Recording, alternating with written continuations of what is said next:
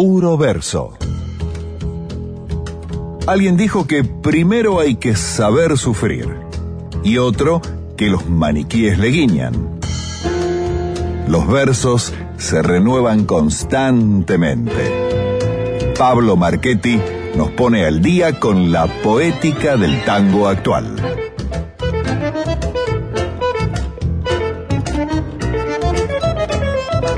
Así es amigos, y cuando pasaron exactamente 31 minutos de la medianoche, hoy lunes tenemos la... Ah, no.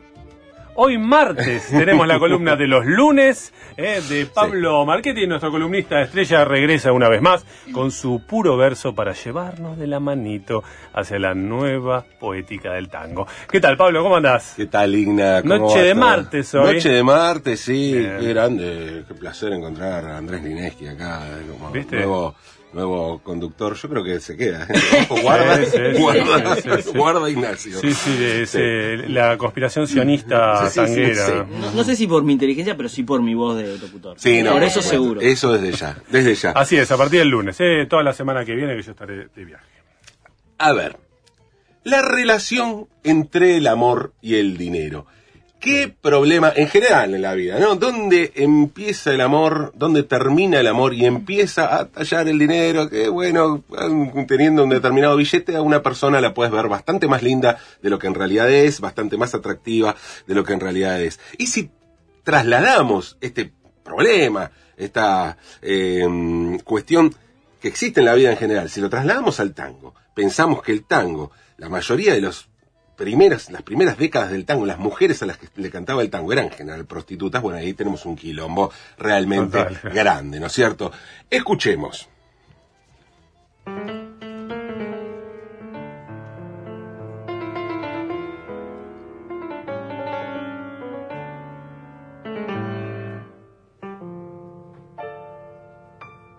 En la puerta de un boliche,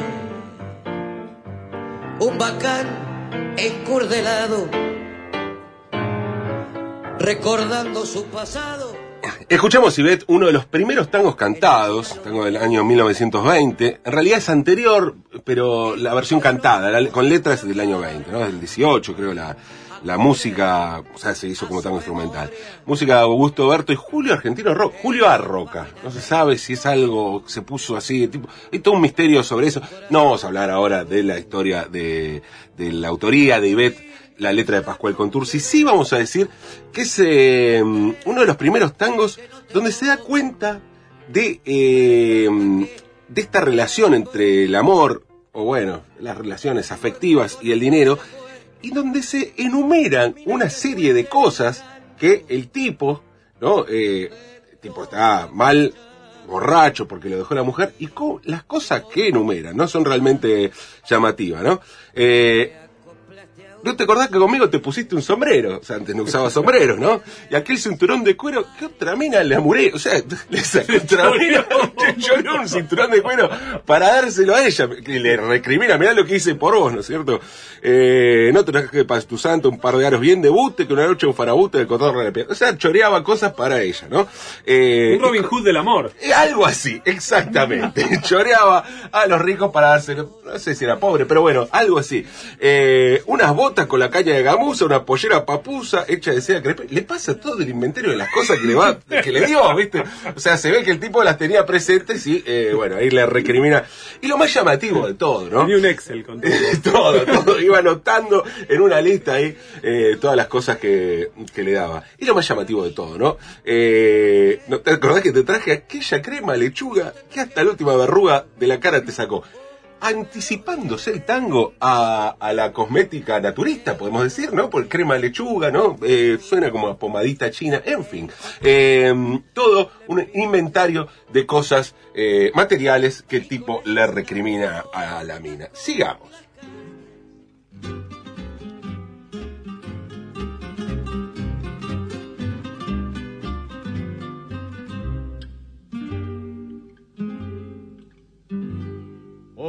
Por ser bueno me pusiste a la miseria me dejaste en Bueno, antes escuchábamos a Adriana Varela cantando Iveta, ahora escuchamos a Hugo del Carril cantando Chorra, tango de Enrique Santos Discépolo, letra y música como la mayoría de los tangos de Discépolo, del año 1928. Bueno, aquí es explícito el asunto, ¿no? El tipo la recrimina que le choreó todo. Y aquí no hay eh, cuestión, o sea, hay un- una relación marital, ¿no? Porque aparecen los suegros, todo. Eh, había un proyecto, un proyecto de vida en común, el mercadito, todo se lo choreó ella. Bueno, a esto lleva la relación, ¿no? Eh, entre el amor y el dinero. Pero sigamos, sigamos con este inventario con el que arrancamos en Ibet para ver cuáles eran los íconos, ¿no? Lo de, de las cosas de valor que los tipos le recriminaban a, a las mujeres.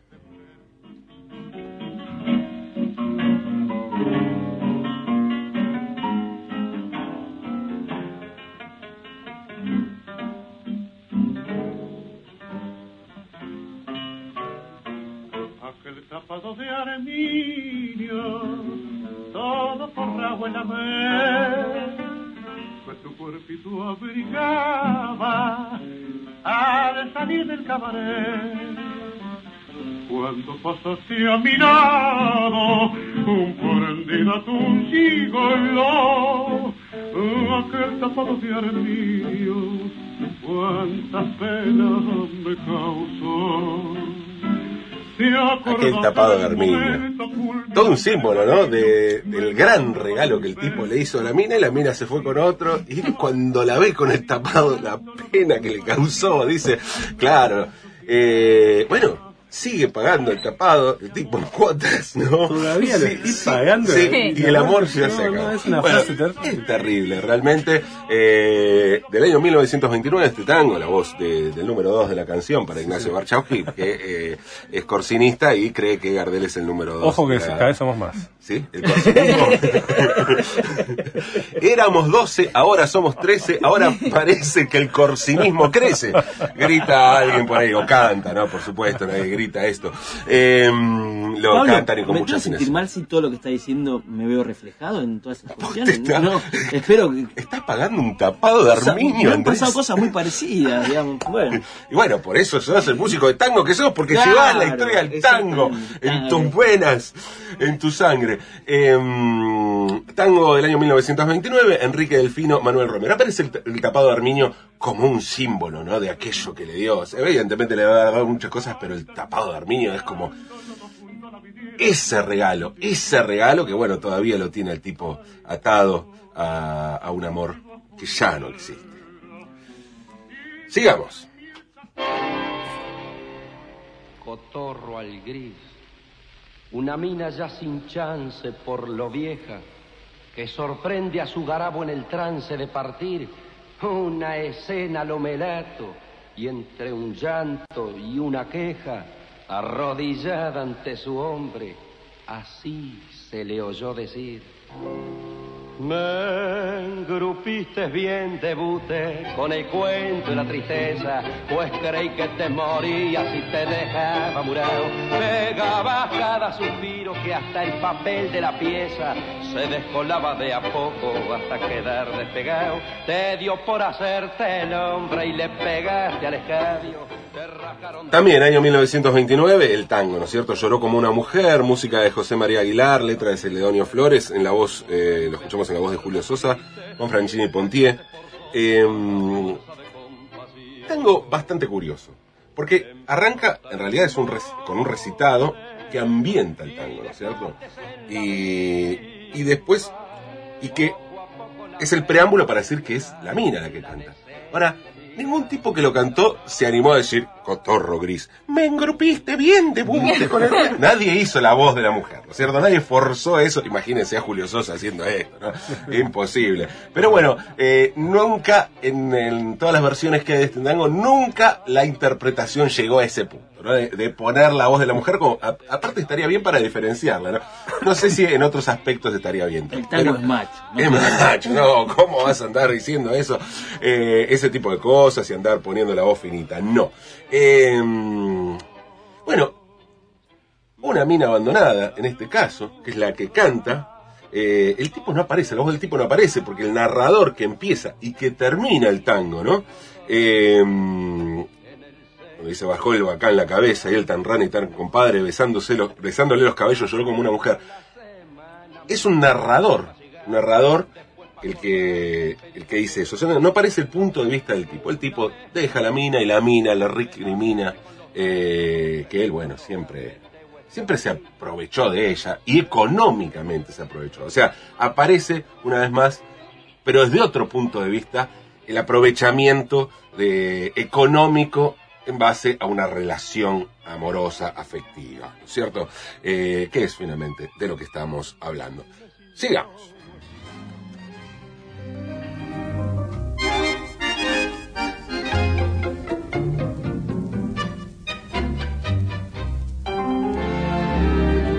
De hambre y frío, te vi pasar, corazón, con el auto que fue mío y el tapado de mi sol. Tus ojos vieron mis ojos, pero no vi tu robot. Sentí temblar mis despojos y tu perro me ladró. Chofer japonés, con el auto había una chorro. Eh, mucho se habla, ¿no? De, de que el tango eh, tiene un componente machista, o sea, se- no existía el ni una menos, ¿no es cierto? Eh, en la época de los tangos clásicos. Pero nadie dice que no existía Greenpeace tampoco, ¿no? Que eh, aquí se ve un poco, un poco reflejado, donde aparece una vez más, una vez más el tapado, ya no es de Armiño, es de Bisón, pero aquí, a diferencia de aquel tapado de Armiño, que no tenía ninguna clase de expresividad, ¿no? O sea, estaba ahí el tapado y el tipo le ponía toda la interpretación al ver el tapado. Aquí, aquí el animal ladra. Porque es un perro pequinés. El perro pequeño, ¿no? Esa cosa de diva. Vos sabés que si buscas, por ejemplo, este, este tango en, en YouTube, en una de las versiones que, que aparece, no me acuerdo, creo, creo que es esta de Rivero, eh, pero hay una de las versiones que aparece, viste que le, le ponen muchas veces collage con, con imágenes, ¿no? Bueno, aparece eh, una imagen de Paris Hilton, en realidad con un chihuahua, ¿no? Con, no con un pequinés, pero bueno, es más o menos la idea, ¿no? Esta Con cosa... nuestra Susana con Jazmín, digamos. Exacto, es esa cosa de la diva, ¿no? O sea, el, el- el- el tapado, bueno, sí, sí es de diva. Pero el perro chiquito, llámese pequinés, eh, chihuahua, caniche toy, que es ¿no? ¿no? como la nueva versión de esta de este perro. Algún día habría que investigar por qué aparecen nuevas razas de perros, porque uno entiende por qué aparecen nuevos celulares, nuevas cuestiones tecnológicas, pero ¿cómo es que se hacen nuevas razas de perros como el caniche toy, por ejemplo? No, no entiendo, pero bueno, aparecen siempre nuevas razas de perros que se ponen de moda al igual que, que los elementos tecnológicos. Pero el perro pequeño es una, una cuestión de que tiene que ver con el divismo, con la mujer eh, diva. Y bueno, aquí está el perro pequinés en el mismo plan que el tapado de Arminio. ¿no? Eh, tu perro pequinés, año 1948, decía, pero hay una milonga, una milonga que cantó Rivero con guitarra, es posterior, del año 66, que da vuelta un poco la historia. Escuchemos.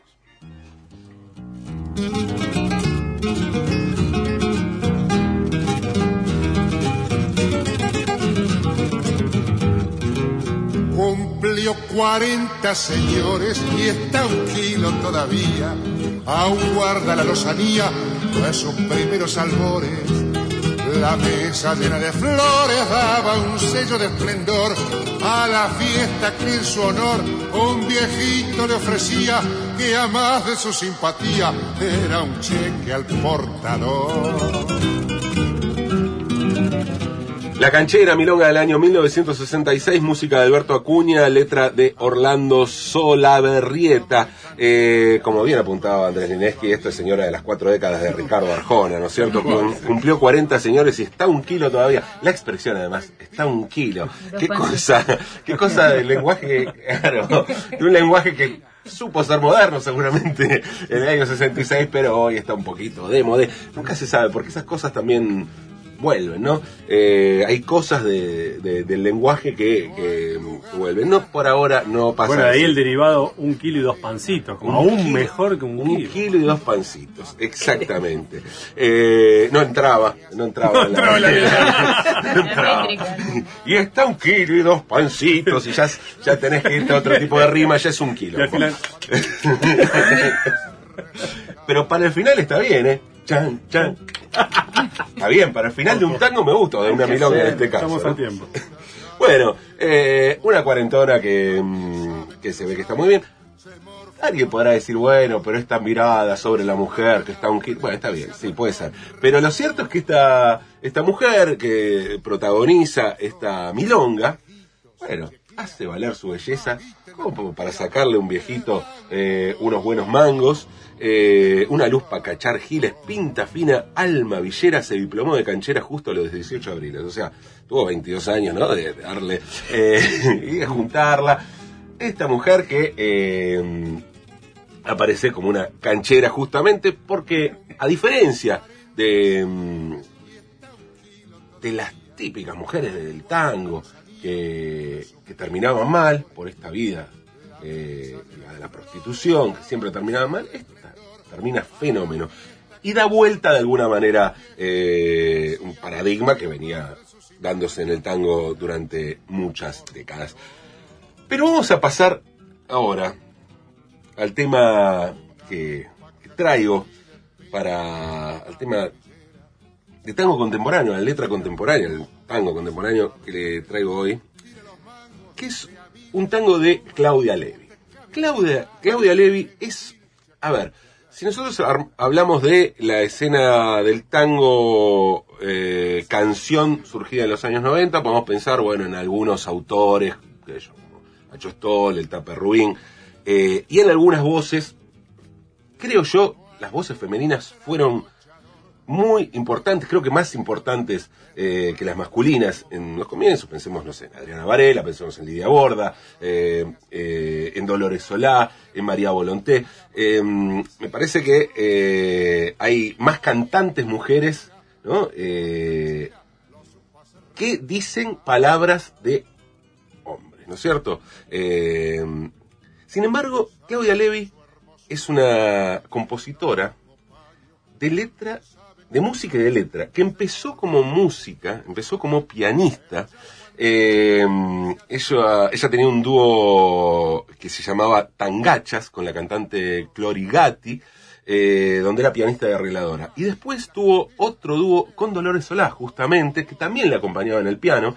Eh, o sea, como la dupla que después formó a Stoll, pero bueno, antes de, de hacer la chicana, Dolores Solá cantó acompañada por Claudia Levi. Después tuvo otro dúo llamado Muñecas Bravas con Laura Casarino.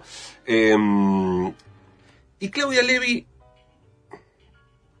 digamos, eh, en un mundo de, de hombres, fue una voz muy fuerte, una voz femenina muy fuerte, que, eh, insisto, ya hemos aclarado esto, ¿no? Que no necesariamente que sea una mujer significa que habla exclusivamente de, de lo femenino, pero ella sí lo hace de una manera explícita, de una manera, a ver, en un tono que uno podría llamar humorístico. Y sí, tiene mucho de humor, pero yo creo que más tiene que ver con la... O sea, que el humor surge de la observación de cuestiones cotidianas y, y- y de cuestiones de detalles de la vida cotidiana, como podría ser en, eh, el caso en algunos espectáculos de stand-up, o por ejemplo, como es- lo hace la humorista Maitena, ¿no? Que no es un humor de chiste, sino que pasa por la observación, y la observación fina hace que nos cause gracia determinadas, determinadas cosas. Me parece que ese es el, gran acierto y el gran aporte de Claudia Levi. Pensemos que... mm, Diez años después, por ejemplo, Vero Bellini,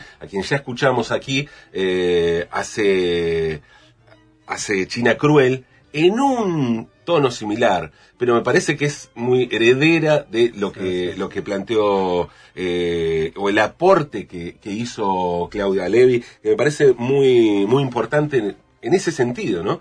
Eh, y vamos a escuchar justamente de, de Claudia Levi, un tango que está incluido eh, en su disco del año 2004, Escúchame un segundo, que se llama Mucha Pinta. en mucha pinta. A ver, Claudia Levy da vuelta un poco la, esta, esta cuestión de, dinero y, amor.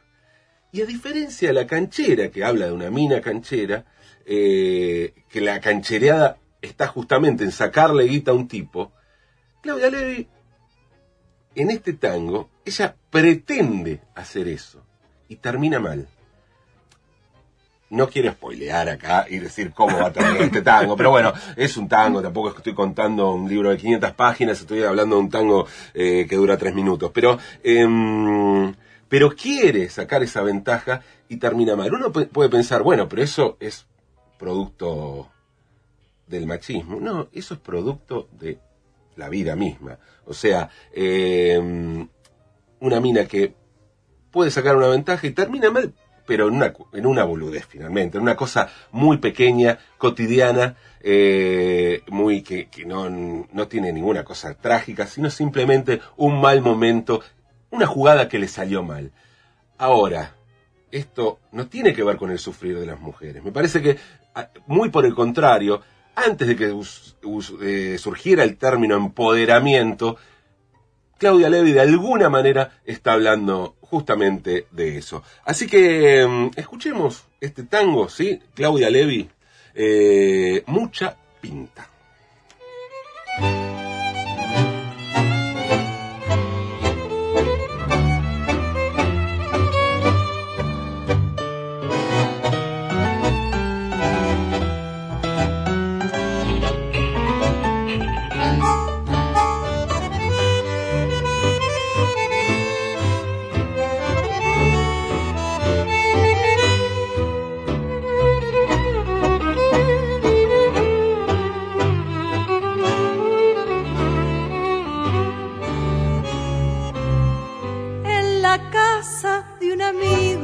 Lo vi por primera vez y aunque andaba solterita, lo miré y lo descarté. Era guapo, reconozco, mucha pinta de varón, un estilo que a mí nunca me ha llamado la atención. Me miraba de reojo como lo hace un buen galán, con estilo y elegancia, aunque se notaba igual. Le rajé toda la fiesta y no me quise enredar, porque vi que era un estilo que le gusta a mi mamá. En mitad de la semana oigo en el contestador una voz que al escucharla me dio vuelta el corazón.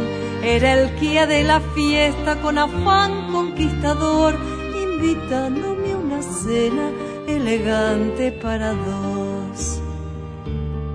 Lo pensé más de tres veces y me puse a especular que si el Kia tenía guita no la iba a pasar mal.